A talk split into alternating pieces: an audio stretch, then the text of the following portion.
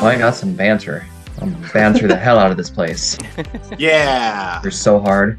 Lusi, oh, uh, I was telling you about the gay Republican last night, right? Yeah, yeah. The, you know, the whole trees for axes. The axe is one of us because it has a wooden handle. Yes. oh my god, he was driving me crazy. Like he was he was talking about how Caitlyn Jenner had some good points on the campaign trail. He um Her best point is when she stopped talking. yeah. That was a very Yeah. valid point. He uh, he he said at one point, "Oh yeah, I voted for Bush because after 9/11 he made me feel safe." And I was just sitting there thinking like, "Dude, can you keep your bottom sensibilities out of the voting booth, please, for the love of God?"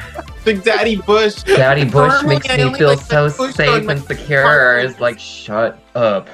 Anyway, I think we're doing a podcast. Hi, Sabrina. Hi. It's nice to meet you. Sabrina. Hi, Sabrina. Welcome to the Trans Narrative Podcast. I'm Caroline, and today we are joined by Athena Permakis, Lusi Balzano, and Ari. So glad to have everyone here. And before we get started, started, I'd like to know a little bit about you, Sabrina. Do you think you could give us that uh, classic old intro about yourself?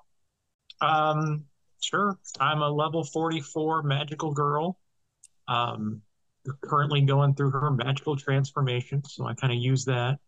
Um, I've been running this speech through my head all week, and of course I didn't remember it because that's how my brain works. But It's the best way to Um, do it. You'll find it like halfway through the show, and when it hits you, just go ahead and say the whole spiel. We'll we'll be able to cut that. We can fix this all in We have a very like good I editor. fix it. Very good Everybody- editor. Everybody has a I've plan known- until they get punched in the face. Everybody has a speech until they're in front of a camera.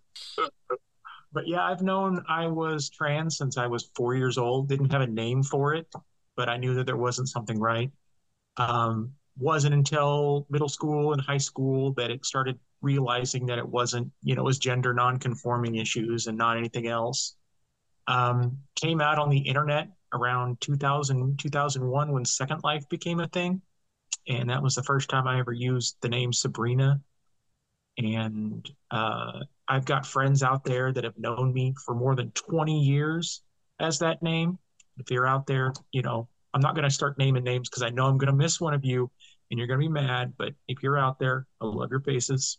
Do you have a collection But- of their faces for us to see? Like, have you? Some of them any- I've never met in real life. Some of them I only know by their handle. Some I've known for, you know, personally outside of the internet for years. They're old college buddies. Some, I- you know, I do want to point out other the fact that continents. I can tell that you're my age solely because you said handle. Most of them nowadays, most of the the younger generation are like, "Oh yeah, that's my screen name" or some shit like that. Uh-huh. We're like, "What's your handle?" And they look at you like, "Do I look like a bottle of fucking whiskey to you? Do I?" Uh, I grew up with CBs. Like when you had a handle, like that's mm-hmm. was my Yeah. childhood. Driving around with a CB in your car so you could yell at people over the shortwave radio. I grew up But- with, with the movie Hackers, so also that's where I picked up the word handle. So So Penn and Teller pushing buttons, like launching little stuff. They open up a trash can file and it's just lights, and you're like, "What the fuck is going on?" it's magic, it's science, it's technology, it's beautiful. Yeah, I, I- I didn't have a computer when I was younger, so like I seriously thought when you opened the trash can file, there'd be all this shit floating through your screen, and then I I got a computer and opened it and was like, well, this is a major letdown. It's like it was like seeing seeing Disturbed in concert. Like, oh wow, this is terrible. We got distracted there. So you were saying, Yeah. No, no, it's Fine. fine. It's fine. Um, I don't even know where I was. I was, like I hackers, said, handles. presenting Yeah. online. And then uh, about two years ago, about right before the pandemic started, 2019, I decided I was going to start medically transitioning and um, started losing weight. Started going through all that process because I knew they wouldn't let me on hormones until I wasn't 370 pounds. Mhm. Um, lost probably over half that. I'm down to 220 now. Uh, then started my medical transition this last summer. So I think this week or this month will be eight months on HRT. So awesome. Yeah, we started right about the same time. You were a little bit uh, after, but we uh, met about a year ago or so, I'd say. Um, but yeah, you kind of told me at least at that point, like a lot of your uh, experience was just to go ahead and present and online, and most of your interactions being online. Uh, that made it very comfortable. Uh, there's also, of course, like some maybe other uh, things to watch out for if you're in unsafe spaces, uh, how you're treated online. Would you maybe want to speak a little bit about how like uh, our listeners could help keep safe uh, with their online personalities, interactions, and things like that? Oh, Oh, make sure gosh. to block Yeah. every other one. You know, I I always talk about like how I don't get the hate that a lot of people claim they have. And I don't know if it's just because I don't get it or it's because I've already cut those people out of my life that would do it. So, you know, I've cut them out for other reasons than before they found out, you know, I was trans. But really staying safe online trans is the exact same stuff you're going to do to stay safe online not being trans. You're just not going to fall for, you know, stupid things like deleting your Sys32 file and reinstalling your, you know, and restarting your computer. Mhm. Those things are all over the place, and those are just as much of a trap for anybody that is a for a trans person. there's kind of like that basic uh, perpetual September that we all deal with. Like there's always Mhm. somebody's kid who oopsied their computer or Oh, yeah. accidentally shared a password, and now everybody's compromised. Things like that to to recover from. Um, but like some people in in different places, I know I I grew up having to learn how to delete my internet history frequently. Things like that. You know, I didn't have my own computer space like uh, online. Some of those old I didn't habits have and a family that could understand how to find it, so I didn't worry about it. They'd be like, "Your delete your, your your browser what?" I'm like, "Mom, your browser history." Well, what's that? And I'm like, "Okay, I know I never have to delete anything while I'm on the computer with you around." Still probably So- should out of good hygiene, but nevertheless. well, yeah, but still, but You just have to convince them that anything that they find that makes them suspicious, you're like, well, no, it was the government who put it in my computer. It's all a plan for them to steal my toothpaste. I know. I I lived with my grandma as a kid. I was under the mistaken impression that she was too much of a boomer to know how to look up uh, search history. She was not. She found the gay shit I was looking up. You live and you Mhm. learn. Yeah. if my family was doing that, they weren't caring, which probably was right because I don't think they would have cared. Mm. You know, my mom is super accepting. Unfortunately, my dad passed away in 2001 before, you know, he even got to know Sabrina. But he wasn't a person I really masked around anyway. So he was really, he knew me. I just didn't present that way because you know, the close family and friends are like, you're just, you're not any different. You just wear your hair down. I'm like, yeah, it's because I don't mask around you. I Yeah. never have. So, mm-hmm. Yeah, Oh, but and like say yeah. out in public, I know I've I've had like a different persona that's mostly just been closed down, just been shut down, you know, on, on that front to just prevent uh, you know, my, myself from like trying to be overly expressive in the ways that I want to be. Um, so like, is that a struggle that you've ever felt to like differentiate yeah. between your presentation? if you've ever seen the, the episode of Seinfeld where uh, uh, George is talking about relationship George and friendship George, I have those types of things going on. I have family and friends, Sabrina, and I had relationship, you know, with kind of strangers, Sabrina. You know, I just, I was a different person when I was around those people, and I still tend to kick into that now. And I'm just like, what am I doing? Why am I doing this now? You know, in subconscious, it's not even anything I consciously think about. I just, when I'm sitting at a game table playing with a bunch of strangers, I pop into that mode where, you know, I watch what I say. I don't, you know, outwardly, you know, present to, Effeminate. well, that's not the word either. No, Because okay. it's just, I guess the word I'm looking for is more, gosh, but yeah, that would be effeminate. You're more Just- reserved, you would say. Yeah. I'm more reserved. I used I grew up in school and all that and you hear the story about people saying, "Oh, I finally saw the girl in the mirror one day." You know? I never had that. I was always the girl in the mirror growing up. I remember in high school and middle school I got picked on all the time and called slurs. And I would sit there in front of the mirror and try to figure out ways that I could hide it better. Like if I shaved my head, would that make me look more like a boy? If I grew my beard out, would that make me look more like a boy? Stop standing like that. You don't look like a boy. You know, don't like this color. Don't wear purple. You might, you want to look like a boy. Yeah. I did that stuff all the time growing up. And then when I first started presenting, it was even it was just there's Sabrina. There's where she's always been. It's where you've always wanted to live, just kind of moving in. Yep. Yeah. Um, yeah, I had a, for a long time, I kept a, a mustache or at least a soul patch just because it was a reminder to ground me. I can hold on to this. I'm I'm still a boy. I'm still still a boy. it doesn't I really You got gotta have to patch the I had masculinity a from leaking goatee out. for maybe about six months, and I could not take it. I just was like, "This is horrible." And I did No Shave November one year for charity, and that was the only time I've ever had facial hair. I've kept it shaved to the point of bleeding Mm. all my life. So I, I never could have had an impressive harvest for uh, just a month. It would have just been like, eh, okay, did you shave for like, you stopped shaving for a week? Like, luckily, no is all pictures of that exist. There's pictures of the goatee, but there's no pictures of the No Shave November. well, that's just the evil Sabrina. We all know that. The goatee means evil. Yeah, that's the, Does it the, make uh, me more distinguished if I Mirror stroke it thusly? mirror universe. know that one. I'm I'm referencing Data when he gets a beard. Does it make me look more distinguished when I just stroke it thusly? I love his ode to Spot. Felis catus is your taxonomic nomenclature an endothermic quadruped, carnivorous by nature? I could go on. Important trans issues, DS9, and uh, yeah, we have to discuss Star Trek for sure. This is for Jesse Gender. If you're listening, Don't get me started. We're already on this. Don't get me started. already on the. I mean, like, we, have you been watching the new. Star Trek? They have some like visibly and openly queer characters. There's no like subtext behind it. Like when uh, Gre- well, spoilers for those of you who haven't watched this uh season that is like three years old at this point, but them talking about uh Gray and modifying the body and whatnot, and it's just it's awesome. I love it.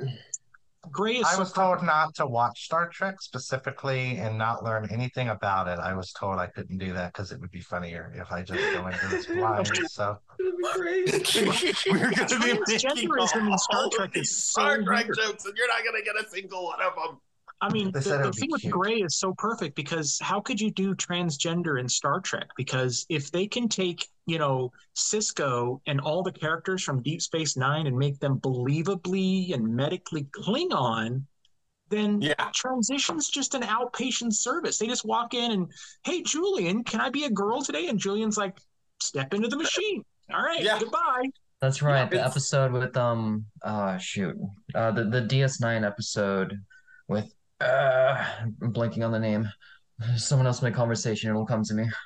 Well, it's kind of like have you ever played um what's that game Borderlands where they have like canonically canonically trans characters and they're talking about how you can just walk into a body booth and come out as the gender you want but the only issue is with uh I forgot Laureline I think their, the character's name was or a trans mask character Mhm. um and they're like I want to walk into the booth and I want to come back out as a guy but I'm worried about what my mates would think and it's like when you get into you know hard sci-fi and they start you know bringing uh, stuff up like that it's like yeah that would be the logical conclusion just like how you can tell that um what was it Quark. That was the character I was trying to think of.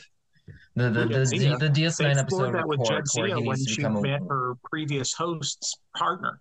Yes, yep. My my middle namesake. My middle name is Jay because of Jadzia. Oh wow, my my That's wife's adorable. handle is uh is uh Dax. So like yeah, like she Star that's a well loved tr- character. But yeah, like the symbiote episodes were always trans adjacent, right? Uh, because there Mhm. were talks there was talk like you know, old man uh, and then why why is that? Yeah all of sort of that disconnect and it was kind of like novel but so familiar and easily accepted within that universe.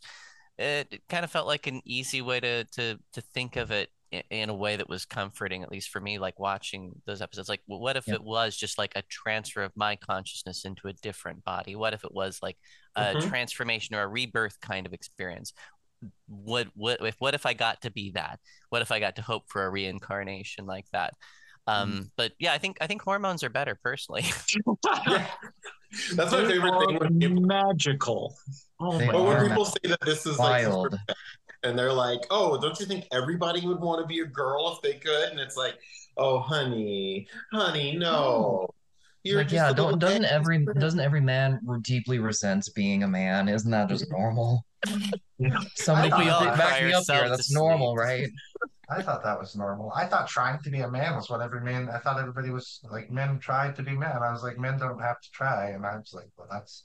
I Yeah, don't Men men still wanna have to try. try because they have to prove their masculinity, otherwise they get That's called. right. That is true. Yeah. Yeah, it was it was weird for me to meet a guy who would be like, "What? No. Why would I even want? Why would I even consider being a woman? I love being a dude." And it's like, well, shit on me, motherfucker. Yeah, that's weird. I don't like. I, I had that experience when I was eight. I thought I sounded like a girl, and someone was like, "No, you're a boy," and I'm like, "No, I, I'm like all his uh, the people over here," and they're like, "No, you're over there," and I'm like, "Oh, well, that's sad." So then I naturally tried to be them, but I saw and it was miserable. I hated it. that was the disconnect I had when like starting kindergarten. Because like I went into school the first time and all the boy kids were taking their toys and throwing them around the playground. And I thought that was dumb. They're idiots. Why are they breaking their toys? And all the girls wouldn't have anything to do with me because I was a boy. So I just was kind of the odd person out growing up. I had that Because I should have been with them, but I couldn't be. So Absolutely. I wanted to uh, be homosocial. I realize now, you know, like th when I was a child. So I would try and hang out with all the girls until about third grade, and that's whenever everybody was like, "No, that's gay. That's a gay thing." So I'm like, yeah, I, I blew up at school and and I started to push everybody away, and then, you know, I'd form like a core group of male friends, just like a small group of people to hang out with, but.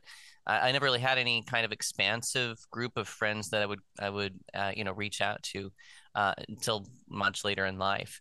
Uh, but yeah, college- yeah, college for you. Mhm.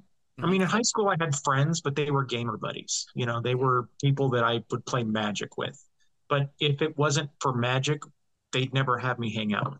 You know, Mhm. it's just we were in the band together, or we were at the, you know, we were at the coffee shop together. I mean, I was I was in a band in high school, but you know, that was just kind of like whoever wanted to bring an instrument could bring it. So I brought a trumpet.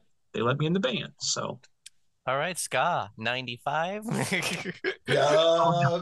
no, no, we were doing more like Dr. Demento stuff. oh, okay. So Oh. Weird Al kind of covers. Right? Yeah. Yeah. Okay. parodies and and silly stuff and like our favorite song we would sing was the cow with the rubber udder which is off of dr demento and i can't remember off the top of my head who originated it but that was our favorite but it was just a bunch of random instruments that we would sit outside uh, the guy's coffee shop whose mom owned it and he was the only one that out of us that actually had any kind of like non you know classically trained musical talent like we were all from the band geeks that showed up.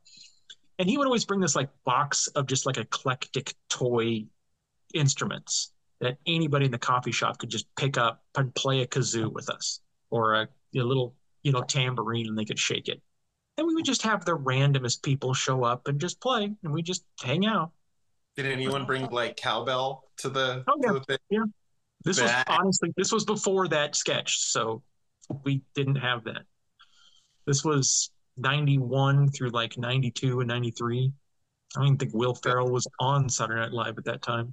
It was still, it was still uh, Adam Sandler and Dana Carvey and Wayne's World was still going as a thing. And Hey. I mean, the Wayne's Yeah. World movies hadn't even come out yet. You're making They, me think they did of swing in the in the SNL skits too, didn't they? What's that? Didn't they do the swing salutes uh, in the SNL skits? Yep. Yeah. So That was a part of, that was just every sketch, you know? hmm remember those days. God, I'm old. So when you got to college, you were able to kind of expand your your circle, maybe be a little bit more expressive about the things you wanted to be, as opposed to like having to fit in with gender conformity, things like that. Well, high school, college was the first time I ever met a person that was openly gay, like an actually open gay person. And I kind of became friends with them just because I felt safe and comfortable around them. And they introduced me to what we called the Da Vinci Society. And it was a quote unquote, you know, romantic uh, style art appreciation club. Mm, It was- erotica. Yeah, no, no, no, no. Really, it was a gay support group, but they didn't Oh. want to publicly uh, Out uh, anyone. out themselves at it. Mhm. There would be people that come to this meeting with masks on. They were that afraid of being outed because we were Well, in no, a the very, day, the- you know- that, that could be your death. Like, nah. Yeah. Uh, Sabrina, I'm sorry. Uh, where'd you say? Uh, where'd you say you're from, Sabrina? I'm from Missouri. Missouri. Okay. You know, Middle same America. as Athena. Fun. Yep. Yeah. But- Gotcha. I went to school in in Rolla, which was a school that's right up the street here. Very an engineering school. You know, Yeah, it's the best school to beat if your football team sucks. What did you uh what did you major in there, Sabrina? I'm sorry if I didn't catch that. Oh no. Um, I started out with comp sci, and then when I got through with that, of course, you know, trans stereotype. Uh, Yeah. Computers, yeah. And that was the thing in college too, is if you were a trans, if you were a comp sci, you were one of two people. You either wore dresses or you didn't shower, and I was the one that wore dresses. So this That was even before the trans meme was a thing. It was just you're one of the two. Wait, hasn't computer, is computer is being a Yeah. computer geek a trans stereotype? Is that like It really 'cause is. I'm so being a Very much so, yes. It is very I, much so. Yeah, I, I went to uh, school for IT back in the day too. It's- Yeah, I have a computer science degree as well as a math and natural science degree. My break off to that is in synthesizers and sequencing music because I take after Wendy Carlos. yeah, it's- Mine's in podcasting and editing, so I, I guess Yeah. I fall into No, you're part. You're part of the crew. You're part of the crew. Yay! But I'm I gonna go also got broadcast the broadcast ME degree too because the comp sci degree got me 35 or like almost more than halfway to a comp or to a math degree. So I just went back and got my math degree.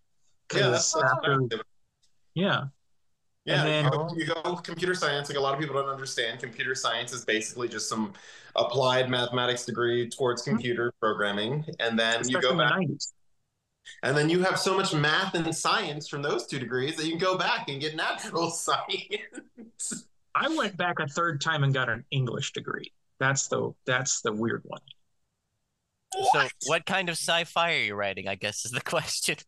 Uh, it's about people who live in a submarine and they're the last five people left on the planet, and it's kind of an allegory to Pandora's box because they are the last hope of the world. Please Oh tell my me god! it's Whoa! incredibly Tell us more about that. Huh? Yeah, tell us Please don't- more. And Oh, it better be incredibly gay. it's submarines. Come on. There's no food coming in or out. There's no air coming in or out. Everybody shares the same spaces. There's got to be something there's gay. Well, there is no air that romance comes, in it. that's made on the boat. Ah, There's no romance in it.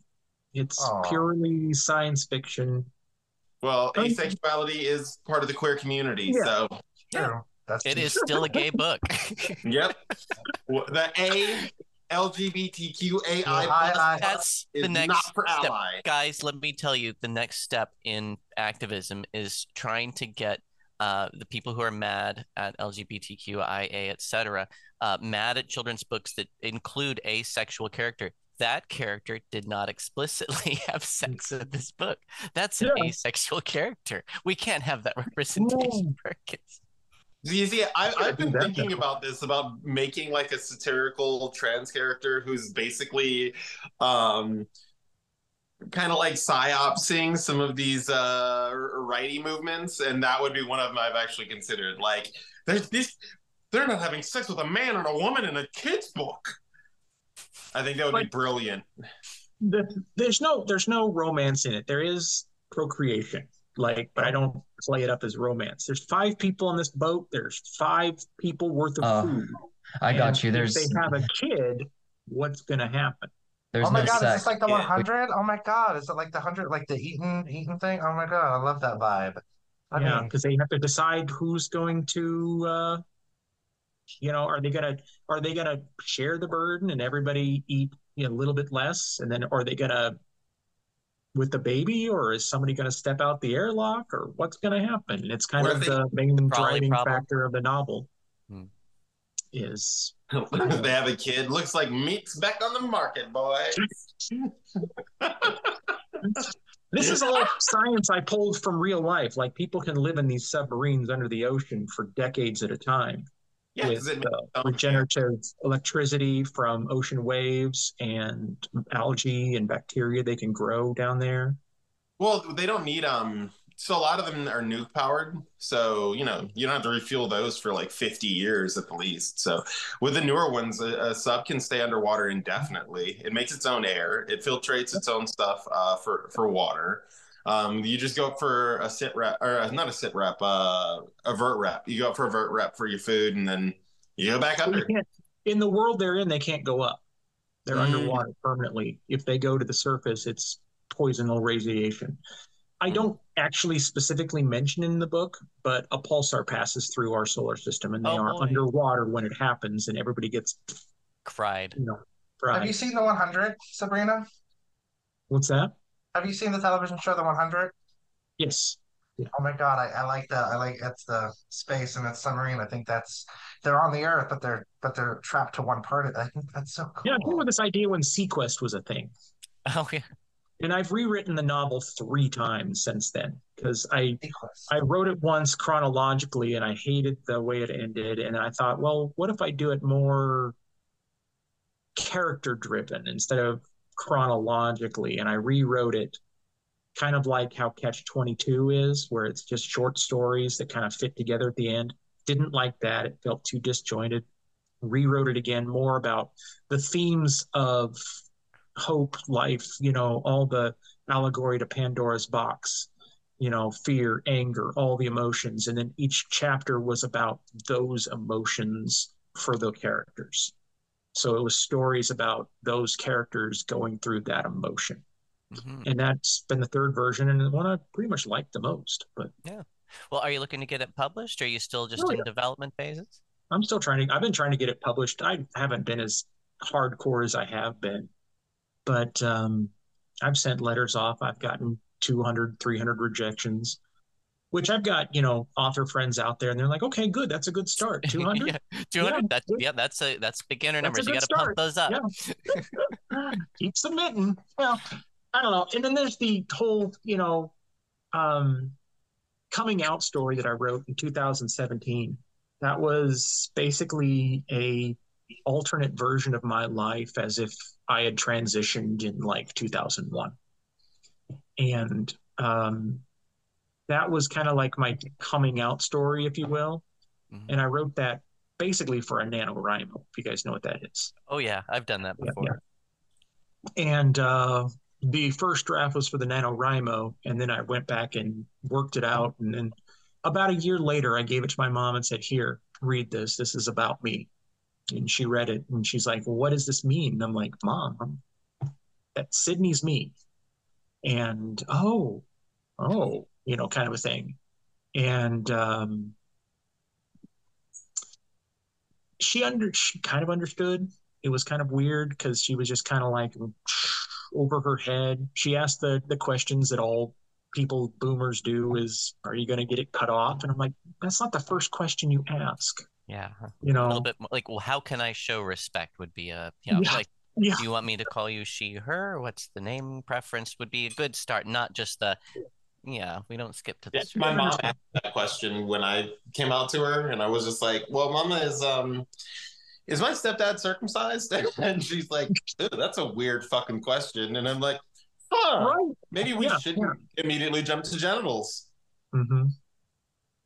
she thought i was going to just start being a different person she thought i was going to be like walking around in pink frilly clothes and just i'm like no i'm the same person i just want to be go by she hers and i mean it took a couple years after i gave her that story for you know me to actually start the transition after that but um, she's known since i don't know for at least five six years now was the first person in my family that knew um, most of my family now knows. There's one aunt I can't get in contact with, but I need to tell her next. But all my brothers and sisters have known. All of them seem accepting. I mean, I know, I know my sister and my brother, uh, my younger sister, my older brother for sure. My older sister, she was like, "Well, that's cool," and then nothing. So she's the one I was always worried about. But so you say um that like you wrote it from the perspective as if you had transitioned in 2001.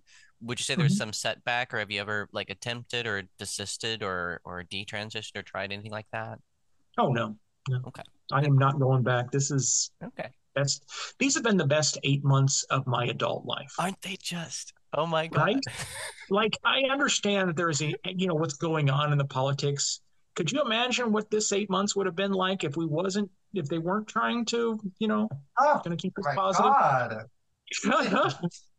I I've uh since transitioning I've been I think I my transition be like just like hand in hand to me is is this podcast. So it's very uh just thrown into the activist role.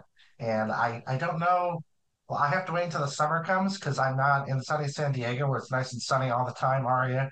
And so I have to uh deal with cold and I wait I'm waiting for the summer to come to see how life will be now in the second year uh, and and maybe that it would be better, and maybe like there is life that won't be because I don't have any Saturdays off. But I'm excited to try to see what life would be like. Um, I did have a question, but I forgot it. I'm sorry. Let me think of it. Yeah. Yeah, I was gonna say I, I I had a few people when I was initially coming out tell me, "Oh, you're gonna regret it." And three years in, the only thing I regret is not doing it sooner. I don't regret doing it sooner.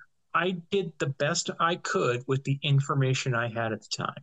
If That- I'd gone back with the knowledge I have now, at four years old, I would have said, Mom, I'm a girl. I want to be a girl. Mm. And I would have transitioned before I even started kindergarten. But I didn't know that then. And I can't regret that because I did the best with what information I had, you know? And it sucks, but I was the safest and I felt the most comfortable to do it now, and that's why I'm doing it now. I, I agree. Yeah, that like we can kind of just say we did the best that we could with the resources we were given and not not Mhm. hate our past selves or not resent what we've been in the past, but just understanding that, that all of it built up to our current state of, of happiness, acceptance, joy, etc. Being able to be more social is is one of the superpowers that I've found for sure. Um, from from estrogen. Um, before I I started hormones, I still went to the support group, but I couldn't really feel like I could open up at all. Do you feel like that's helped you with making any kind of like emotional shift, shift or change with hormones? Oh yeah, finding Embrace was the best thing that's ever happened to me. I mean, um, and I was trying to figure out why it was because it's not the first support group I found. I I tried another support group close to five or six years ago. They just never gave me what I needed, or I wasn't ready for what they gave me at that time. I don't know. Um, that first time I walked into Embrace and everybody called me Sabrina, and I didn't have to introduce myself because everybody knew already. That was what did it. I, I was thinking about what did it, and it was the fact that they would have those meetings beforehand, and they would ask me what name do you want to go by, and as soon as I walked through the door, they're Sabrina, and I was just like, whoa, that hit weird. I like that, you know, because I was fully well ready to walk into that support group using my dead name, dressing my old way, and then just you know feeling it out that way. And the first time I showed up, I was in a t-shirt and shorts, you know, boy mode to the extreme. And that second time I showed up, Sabrina, and I've never looked back. I took the opposite effect. First time I showed up, I tried to throw on all of the girl clothes that I could possibly fit. And it was in the middle of winter too, so I was like trying to cover up all my bits. I hadn't had time to shave my legs and all of that. And I'm just sitting there nervous and sweating, going, Am I supposed to be here? Am I really supposed to be here? Is this the place for me? But I knew I had the conviction, you know, what I wanted to do and all of that. But uh, yeah, still like all of the hormones in me kind of just screaming out to tense up uh, to kind of grit my teeth and not share, you know, what what I wanted for my future. It's been a lot more opening to to be able to Mhm. express myself emotionally and, and things like that for me as well. But that's I also think- part of my transition too, is I never really felt dysphoria for being a boy. It was the euphoria I got from presenting as a woman that now I go back to if I, you know, because I'm not out at, at like work because it's all online and I don't want to deal with the drama that's going to happen because I've already had arguments because I put they, them in my profile.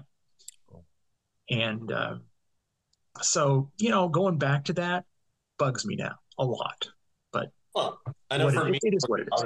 work, and you're right. It becomes a nightmare, especially if you don't know like my work, the policies on certain things weren't public. So I would get people harass me in the restroom. And at the time, you know, I try to handle it diplomatically. But a Lusi diplomatic uh, handling is, oh, that's cute. You're trying to annoy me. I will crush you. So it was it wasn't quite like that. It was somebody said something and used the wrong pronoun. I was I was training. I'm a trainer for the where I work.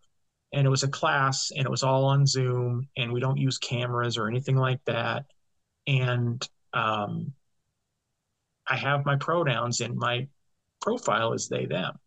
And one person said he to the trainer or to me, well, I, I, wasn't even on the Zoom call. I shut it off and went into the other room to get another cup of coffee. And I came back and they were arguing over the fact that one person called me he and another person was like, it's they, them. They have them in their pronouns. How can you be so disrespectful? And they were, you know, arguing it up. And we had to sit down and have a little talk with the the management because, you know, they were pretty heated and I just wasn't even involved really. I just was in the just other room. Walked away, and they just blew up Yeah. by themselves. Yeah. Mhm. Well, at least So- you know that you're on on their mind, I guess, huh? You know, you're living they in know. It's just that you know, I don't want to cause any more drama than I have to there. That was my perspective when I started Mhm. I don't want to cause any drama. Just everybody respect me as you can, etc. Mhm. Now I'm kind of like, no, I really do want to be respected. I really do like the respected. Yeah. So I'm going to go ahead and ask for it. And if you don't give it to me, uh, then that means something to me. you know. Yes. Well, I understand mistakes, but if, if you're not going to put some respect on my pronouns or some respect on my good goddamn name, expect me to be a problem. Exactly.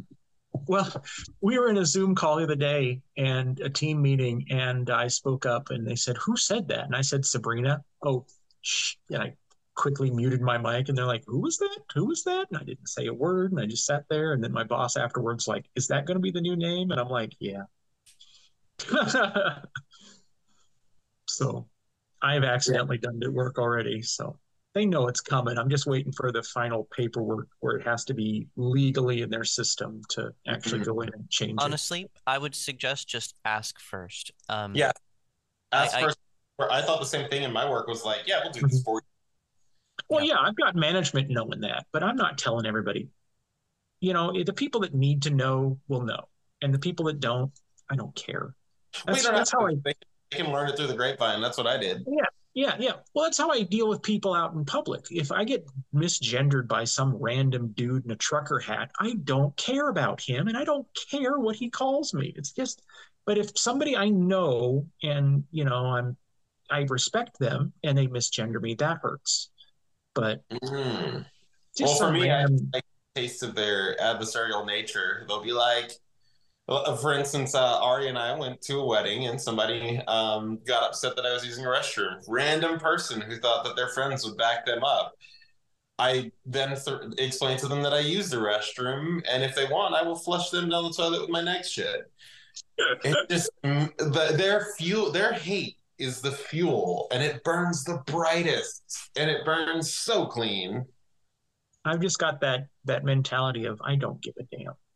Whatever, you know, you do you. If you want to be a, you know, a bigot, go be a bigot over there. Just don't let me have to look at it.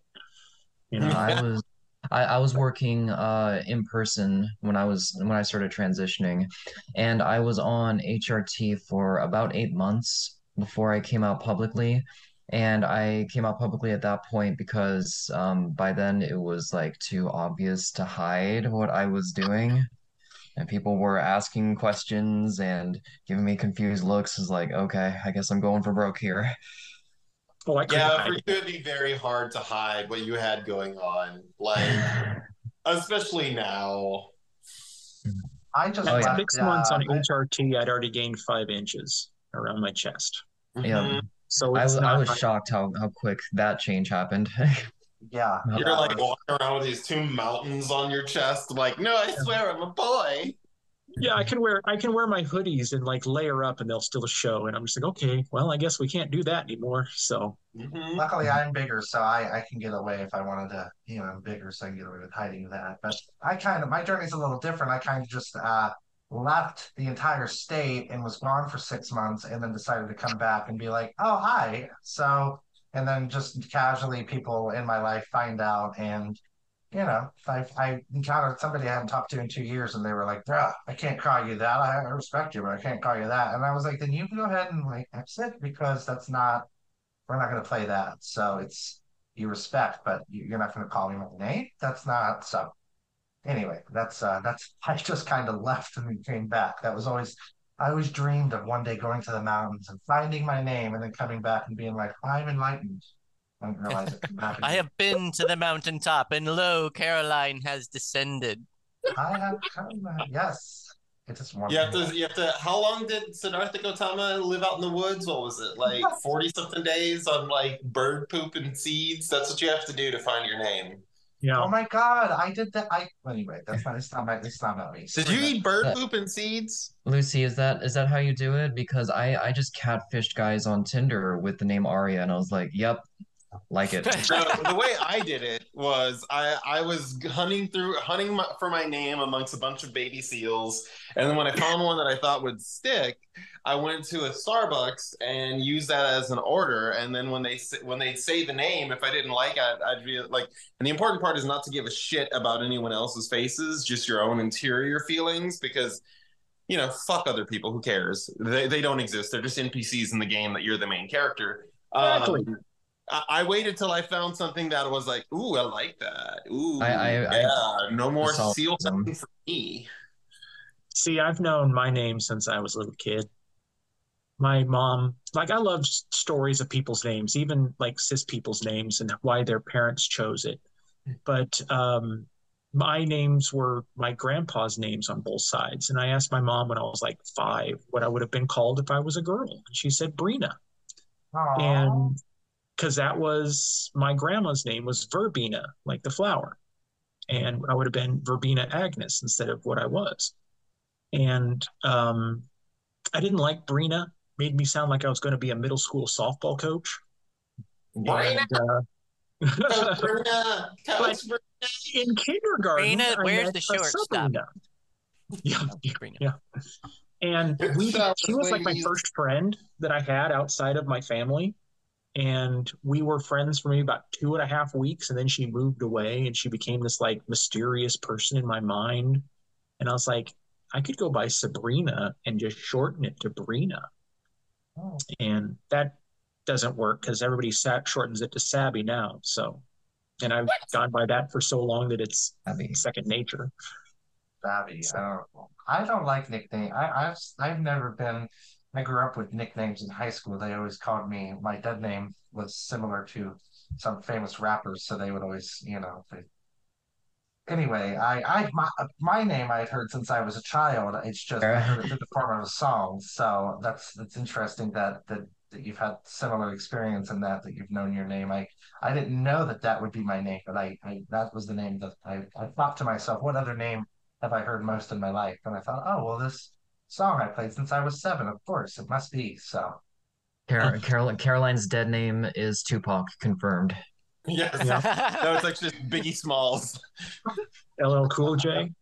Oh, ladies love Cool James. Now, my uh, my dead name I uh, happen to share with a serial killer, a fairly famous serial killer, and I don't want to give myself away. It doesn't share anything with the screen name that I've got right now or anything.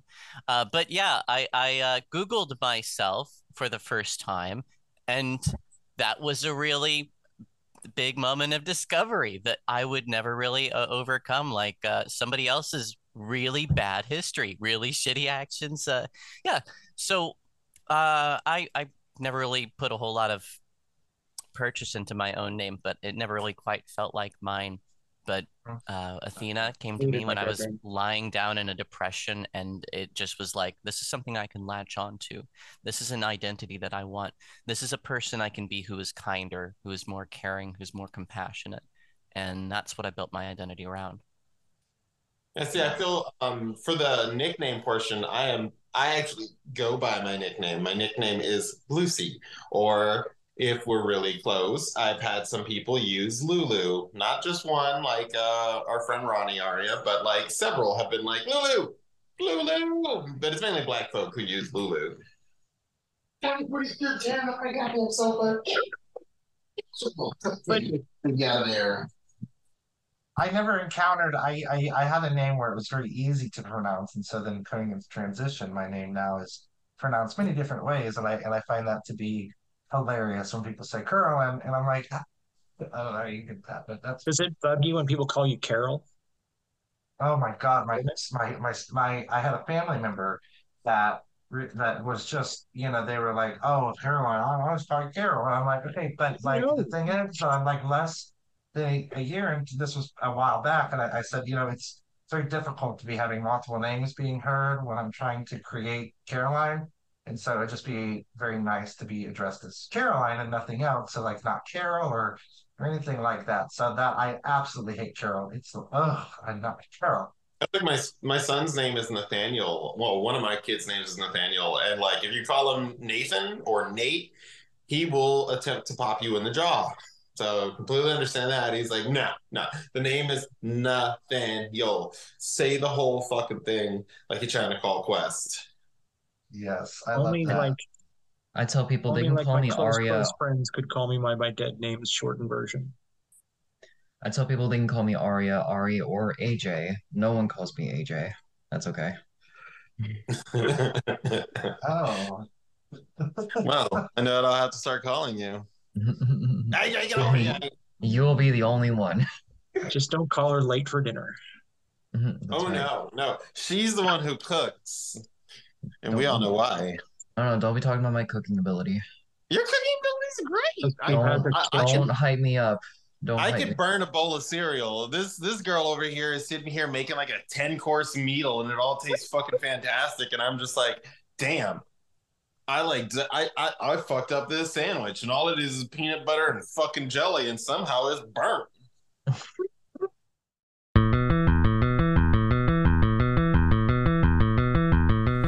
Each week on the Transnarrative Podcast, we want to highlight a piece of the bigger stories that impact our lives, the laws and attitudes and cultures that can help or hinder us as transgender people in the United States.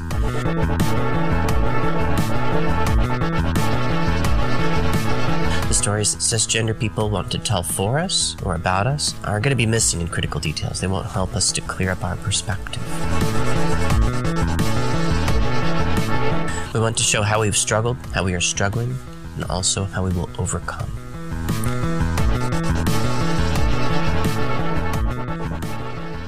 Hello there, lovely listeners.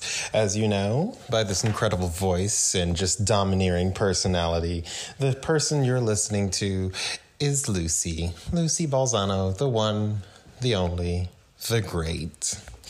So, I wanted to talk to you today about a certain bill that has come um, kind of to life. I'm sure most of us in the queer community are already aware of it. Um, it's a Tennessee bill passed by Bill Lee, a man who has done drag before but wants to eliminate drag for the rest of his state. This person has worn drag to the extent that they're now trying to hide it, and some actual GoFundMe's have been raised, one of which made $61,000 in order to post billboards of the drag wearing governor. Now, the crazy part, well, let me refrain from using that, it is a bit ableist. The strange part about all of this is the co-governor slash lieutenant governor my apologies the lieutenant governor of tennessee recently was caught watching femboy twitter. And don't get me wrong i love me some femboys especially on twitter because you know what you can get away with. Granted i stopped using twitter after um, muskie boy took it over but the lieutenant governor, uh, a person by the name of Randy McNally, was caught liking and posting on Femboy Twitter, one of which was, I'm not going to say the person's name because, you know, they deserve some respect, unlike these Republican politicians. But you could turn a rainy day into rainbows and sunshine. Yeah, Imagine being so hot that you help a bigot get caught in their bigotry. Not gonna lie, envious. Very envious. Now, what we're also seeing in this bill that I don't think a lot of people are paying attention to is the fact that this is not necessarily targeted at just drag. The wording of the documents they are so vague that it is akin akin to the last thing I spoke about. SB 357. As a black person, I can tell you that a lot of these laws that are put out there that are incredibly vague, those laws aren't really there to help you. What happens is it's just vague enough to where a cop can go on a fishing expo- expedition and you can be hemmed up for it. That's not something that you want. For instance, with SB 357, which was a bill in California that recently got appealed, repealed, sorry. Anytime a cop saw somebody standing too long, they could be considered loitering with the intent of prostitution. In, in other words, being an escort, a sex worker, one of the oldest professions. Well, they would use this on primarily trans people, especially black trans women. And what they would do is they would hem you up, book you, and charge you. You wouldn't necessarily, you know, get like a charge. You wouldn't catch a, a, a charge, but you would be in jail for a bit. And as someone who's been to jail multiple times, I can tell you this is just not something that you want. When I went to jail, trans people were not treated very well. Just they weren't. We'll go into the details of that later, maybe for another time. But what would happen is, you know, there's a disruption in your life. You go to jail, you're maybe in for however long until a judge can see you. You might lose your job over that, all because somebody saw you and thought, mm, this law is vague enough that I can go on a fishing expedition. And that's what they would do. Well, that's what's most likely going to happen with these laws.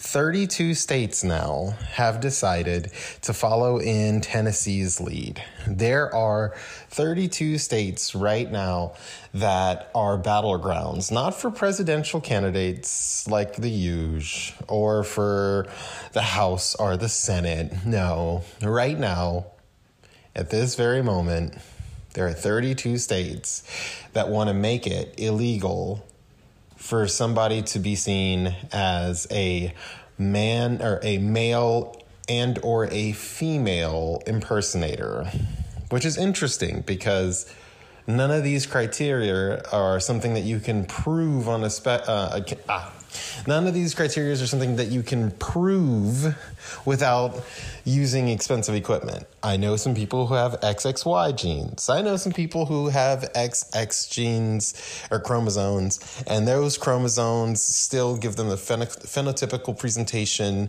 of a guy. So, I don't know how they plan to to do this outside of using it for harassment, but that's exactly what they want to do. They want to harass. In the meantime, all I can tell you is to stay vigilant. We know there's a lot of attacks on the queer community. Um, a very good example was a recent Proud Boy being assaulted at a drag time story hour. Well, we should say allegedly because it was caught on camera, it was caught on film. According to this Proud Boy, he was there to help children and help people. But is that really the case? I don't really think it is. I think he was there to cause trouble.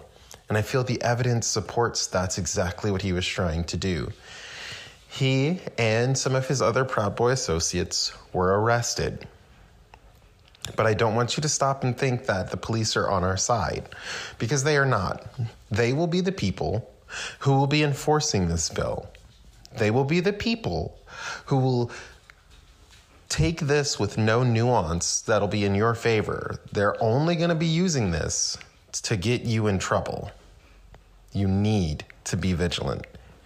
You need to band together and you need to take action because no one's going to come here to save us other than ourselves. Now, I know in recent times it's gotten to the point where it looks a little bleak. It looks a little, you know, it's hard out there. I understand this quite well. For me, I use it as fuel because let's face it, like hate, it's a tasty fuel that burns bright. But with all these going ons, it's easy to lose hope, and you shouldn't. A new study, well, I guess it's not really a new study if it was from last year, but both last year and this year, there have been studies done to check to see the American uh, populace's ideas on the, as they refer to it, transgender issue. Do you feel that um, essentially are you opposed to the protections that are being uh, given to trans people? And only 10% of the population were opposed to the protection of the existence of myself and the rest of this cast and crew, as well as many of the listeners who obviously are most likely trans as well. Only 10%. The group that was neither did swallow up a big portion of the people who were opposed, and now it's only 25% of the people view or hold a sense of they don't care, which I'd prefer the apathy than the opposition solely because if you're apathetic, you will leave me alone. I'm not even in your mind. And then obviously the remainder, well, I shouldn't say the remainder all the way. There is some points that haven't been, you know, tallied or score plus rooms for error, but 64% held a favorable light of trans people. I need you to let that sink in. 64% of the people out there don't want to do you harm, not intentionally. To me, that intent is, imp- is important. It doesn't mean I'm going to let things slide just because they meant good things or they held good intentions. To me, my level of response is based on your intent. If you're a jerk, and I have to correct you, then I'll correct you in a jerky manner or a d- domineering manner. But if it's a, a just a little accident, I won't be as mean. So let that sink in. I know it looks scary. Literally 32 states wanting to ban us under the guise of, oh, well, won't someone think of the children? But hopefully, common sense and goodwill will prevail. Because if not, well, well, some of us just, we're always ready for combat. So I think. Oh. oh I was gonna say, um, well, I wanted to kind of just like uh, ask. You said that you there were kind of some barriers for you whenever you were uh, thinking about first transitioning, if there was anything you could uh, advise on some of the tactics or tools that you were able to use to overcome that? Hmm. Really, here's the barriers that I faced is when it came out to actually transition. The pandemic uh, was the big one because I decided I was going to transition, like actually actively do it in about 2019. And I started my weight loss journey because I knew that had to be first. And by time I lost about 100 pounds, I was down to like 270. It was this time 2020. All right. I decided I was going to call a doctor because I was down below that weight limit that the internet said that I had to be to start hormones. And I called a doctor here that was recommended on the the WPATH website, the World uh, Pathological Association of Transgender Health. I think I can't remember what the P stands for. But um, they were like, "Oh yeah, yeah, yeah, we'll get you a, uh, an appointment. It'll be in August." This was in March, and I was like, "I don't want to wait till August." Right, so I passed. There were other doctors on that list. I was going to go try them first. Pandemic started.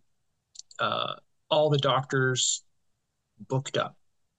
I went and saw another doctor here in town. I really didn't like him. He was a pill pusher. Found out later that from other people that yeah, he was not a good person uh, for a for a doctor. Um, that August rolled around, and I thought, well, why didn't I make you know uh, an appointment with her anyway, and then just waited? And if I didn't find any better, I'd still have the appointment. So I was like, dang it, I should have called them back. The appointment now would take me to the next April. This was in August. I was like, oh gosh. So I was like, fine. If I find somebody else, I find somebody else. Great. Come around to the next year's 2021 now, no, 2022 now, and um, finally get to where March or April rolls around, and I get a notification that that doctor had a, a conference that weekend of my appointment, and they had to move it. So now my appointment was going to be in November of 2022 last year. I was like, no, no, no, no, no. And then I found the APO. It's the AIDS Project of the Ozarks, and they got me my first round of hormones, which is what got me started. And I kept calling that doctor every single day until I finally got an appointment with her in August. Because, and that was, you know, a lot of it is um, just persistence. You know, be persistent. I didn't want to, you know, give up on it right off the bat. I just knew it was going to take time. Got to be patient, but same time, got to be persistent. It's going to take time. It's not going to be something that just happens overnight. I mean, my weight loss journey has redefined how I think about things because I used to just expect, you know, I tried before and I would just fail because I didn't see results in the first two weeks. And when I started this last time, you know, with Weight Watchers and stuff like that, I didn't see, you know, results in the first two weeks, but I didn't give up. I just kept going because I knew one day I was going to be here. And then I started seeing results and that motivated me more. And then I started seeing results and that motivated me more. And I started running. Like it would wind me to run across my parking lot like less than 100 meters. I was dead by the end of that 100 meters. This week I ran a mile and a half for the first time in my entire life. And I just, you know, think about the the awesomeness that my life has been since I've made this journey.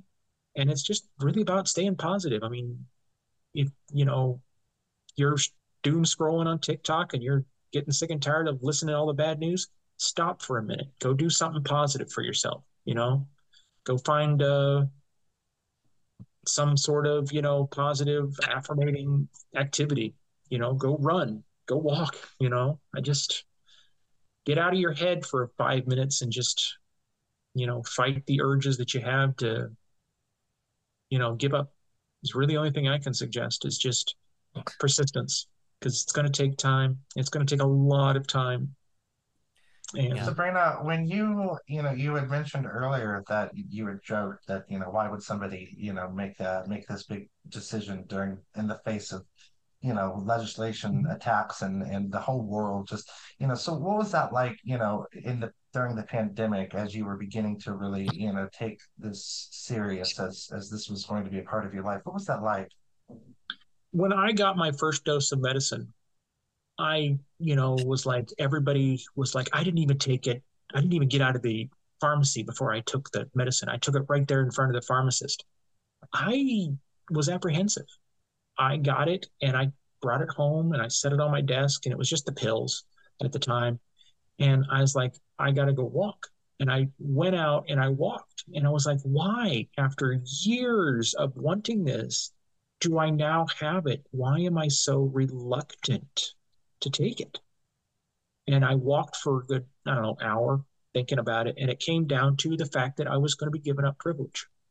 And I realized that I was going to be in a world now that shuns me. And by taking that medicine, I am starting that path and it's not going to be reversible. And I said to myself on that walk, fuck it. I'm going to do it. Came back, took my first dose, and haven't looked back at this point in the interview, uh, we normally like to ask some very big questions. Um, okay. They don't need to have very big answers. It's entirely up to you. I mean, you haven't been I, asking so far. Nope, these are small potatoes. These are the big ones. You got to watch out for the ones Get Lusi ready, tosses at brace yourself.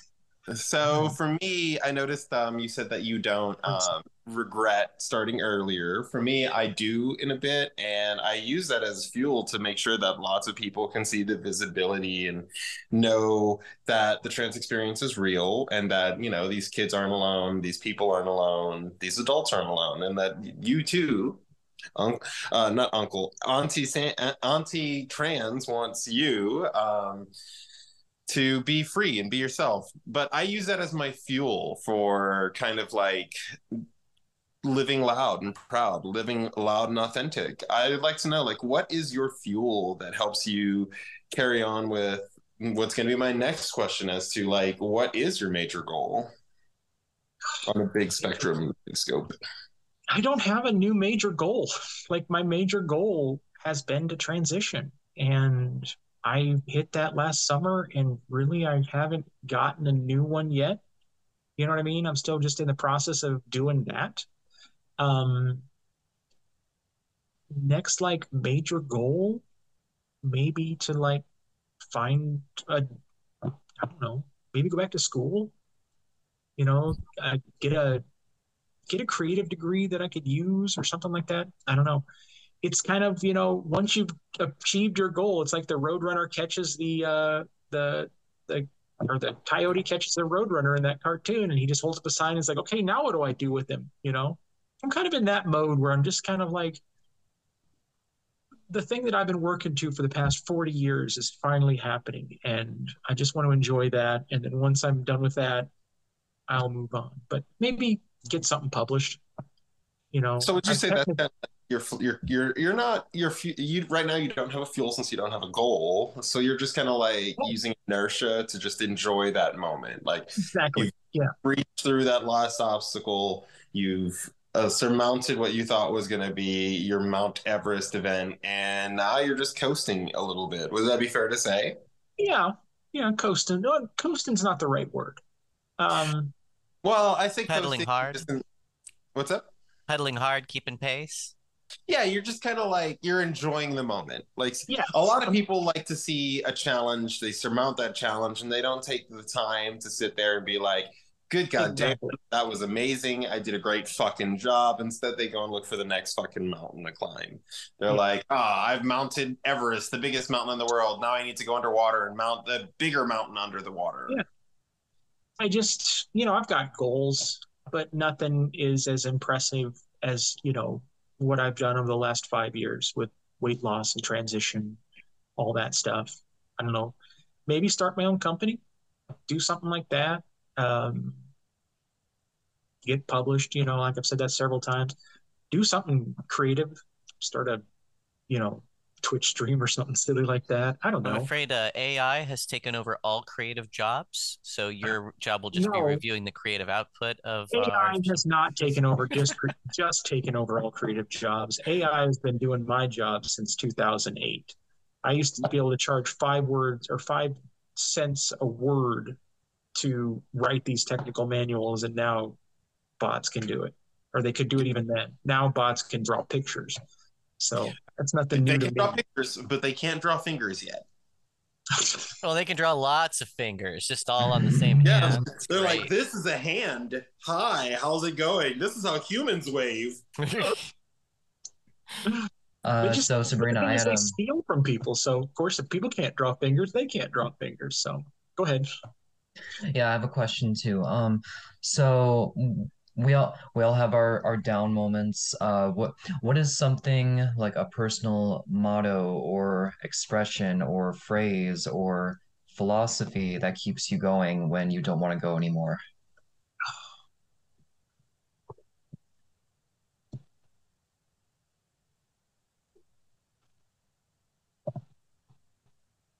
I don't really have one Hmm. that I can think of. Um, it's more a sense of a feeling, I guess. You know, Mm, um, I used to get pretty depressed, like most people who've gone through this process used to, and nothing would bump me out of it. And uh, getting out and exercising helped because that made me feel like I was doing something to forward the goal, even if it wasn't not anything just to go walk around the park or something like that, or just walk around my apartment. You know, uh, that was really the big thing was just keeping that goal in mind. You know, everything I'm doing, everything I'm suffering through is for that goal.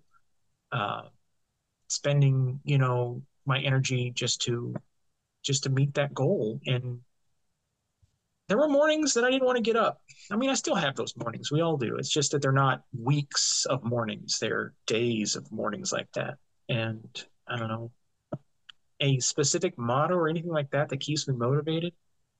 No, nothing like that. It's just that, just that sense of euphoria that I get from knowing that I'm working towards that goal. Hey, fair and valid. No mottos, just vibes.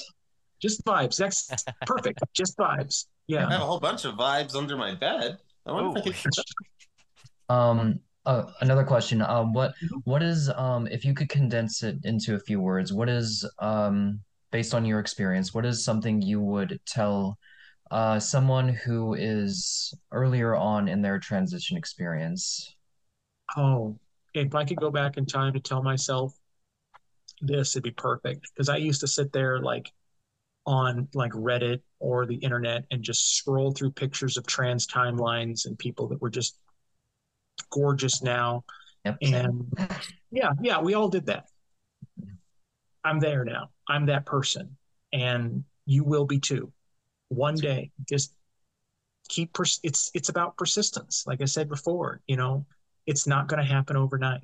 It's not going to be it's just pick out one thing, focus on that, pick out another thing, focus on that. It's how I've taught myself to do all this stuff. You know, I would just um you know, makeup. I would just learn with mascara. Once I started getting comfortable doing mascara, I started working with eyeliner. Once I got comfortable with that, moved on to other things. You know, um, it's the same with anything you're going to practice. You know, you just start small with one little task and just move from there when you get comfortable.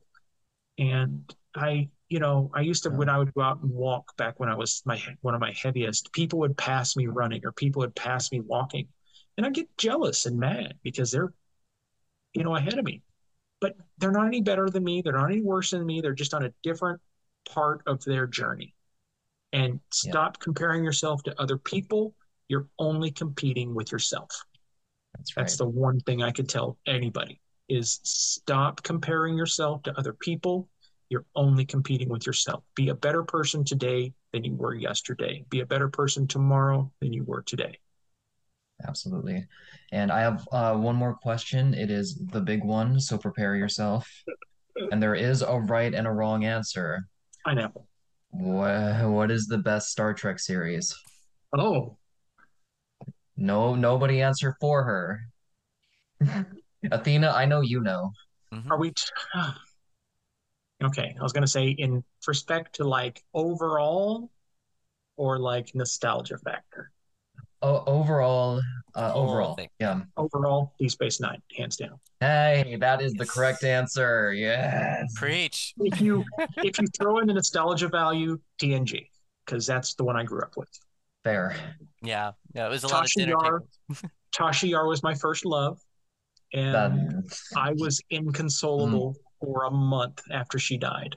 Mm, like- no. Just a wreck. Uh-huh. R.I.P. Tasha.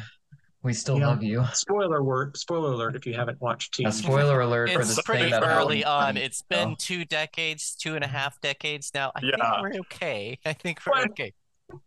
We It all know such a- Armus. Armus was a piece of, of well, I would say crap, but he was obviously a piece of goo. But you know, like He was a literal pool of ink. Like, Yeah. have you ever watched like the behind the scenes where Riker talks about having to jump into that, or not Riker, but oh. Jonathan Frakes? Because Frakes did that. Like, he was the person in that goo, oh, and like Denise Crosby didn't do it. Jonathan Frakes did, and he's like, that is the that is the worst sensation in your life, getting that ink out of every pore in your body. Because I had blackheads all over, is what he said. But he's like, I, I don't, I'm not trying to do blackface. I swear, I swear. exactly. But So I I've- mean, Deep Space Nine on order of magnitude as a whole series, thousand percent better. The the Wow. Visitor, the fifth season, um, starting with uh, uh, where Sisko gets like you know killed and he's pulled through time by Jake, and he, he Yep. keeps coming back and you Oh see my Jake god, that grow was so up. heart wrenching and beautiful. That is the best God. episode of Star Trek ever written. Yep. Right. Last big question for me is uh, uh, would you encourage people to find uh, local groups or support groups? Is there any resource you might recommend for people to be able to reach out and if they don't have anyone else uh, to say, uh, talk about with these things to do? The internet. Yeah. The You know, I've there for got- sure. Yeah, I've got a support group that I help run on Discord right now, and it's a buddy of mine who started it, and he runs a like a church school in another continent, on another country. And uh, kids were coming to him and saying, "Hey, what's this stuff all about?" And he's like, "Well, you know, we can't really talk about it here because it's, you know, kind of that kind of place that he's living in." But he set up a Discord server for these kids to come to and uh, they've got their own, you know, forums. They moderate their own stuff, but he's got a couple of us that join in, and I'm one of the people that do the trans stuff. So if we have a one of the kids want to ask questions about trans stuff, they can come over to the forums that we're on and talk about it. And then, you know, it's just, you know, resources like that I can never ever recommend. Just reaching out, finding people in your peer group, you know, that you can find. For me, you know, I started finding groups of people online in 2001 with with Second Life, and I've still got friends that I made through Second Life to this day. Uh, I've made friends friends through Twitch. I've made friends through World of Warcraft. I've made friends through you know Discord. Just everywhere you can, find the people that you can relate to and make them an important part of your life. And then you'll have your own support group and you don't need a stupid name for it. You're just going to have friends. Yeah. Sabrina, um, what's your message to to to our trans siblings, especially those that haven't started transitioning yet, where they have the same moment that you had, where the the medicine the, the medicine was sitting on the table and they haven't started it yet. What's your message to those people in that moment going forward? take your medicine drink your water that's the only thing i can say it's not you know it's just it's going to get better it always will it's just a moment in time and this too shall pass kind of a situation you know uh, it's hard to to say that I've actually felt like I've lost privilege since I've gotten it. I know I have, but um, it's just it's a scary step, and you only got to take it. It's just really all you can do is just be brave and keep on going. And as well as that, a lot of us, I think, will structure our lives around making sure that the transition is seamless. And by the time we get to the point where we're comfortable, there's not anybody in our lives we would find it d- uncomfortable to to express that to. Uh, I've got family that still doesn't accept. Uh, some people, you know, still have that kind of that they hang on to. You've got an accepting family and friends in the in your circle that you've kept together. That's I feel Yeah. in stupid privilege for that.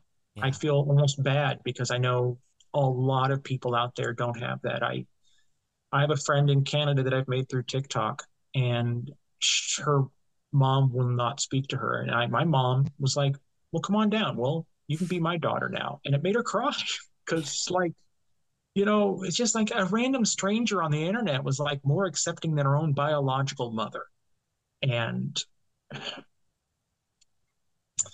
but yeah, if it comes down to the mod, one thing I can say is be a better person today than you were yesterday, and be a better person tomorrow than you were today. That's and if we were talking about a motto, I bet you that's the one I'm talking about. That's the one I go by. It's so much fun. Thank you. I've got to go run. Literally, I'm going to go run right now. So Oh my God! On your we'll, be run. thinking, we'll, be, we'll be thinking of you as I do not run. Oh, Sabrina, I'll feel. I'm going to go match my personal best of a mile and a half. So God, I need a shower. Same. Uh, Okay, hold on, my roommate. wait. that that wasn't that wasn't me rushing you. That was just me making a declarative Oh. statement. I can smell myself. That's unacceptable. I only showered last night. I need to shower this morning and then Hmm. Later. yeah, Lusi over here with her 16 daily showers, being like, "Oh my god, am I clean enough?" It's like, It's- yes, Lusi, you're clean enough. You're It's fine. It's only three, two to three. Get in my bed, you very hygienic bitch. You. It's not. I'm not clean enough. I must be clean. It all stems from the fact that I used to not be able to smell, and I didn't know that people can't smell themselves. Yep. Hey everyone, if you liked this episode of the Trans Narrative Podcast, be sure to subscribe, like, and follow. More importantly, share with your friends. Today's episode was recorded on March 18th, 2023 via Zoom.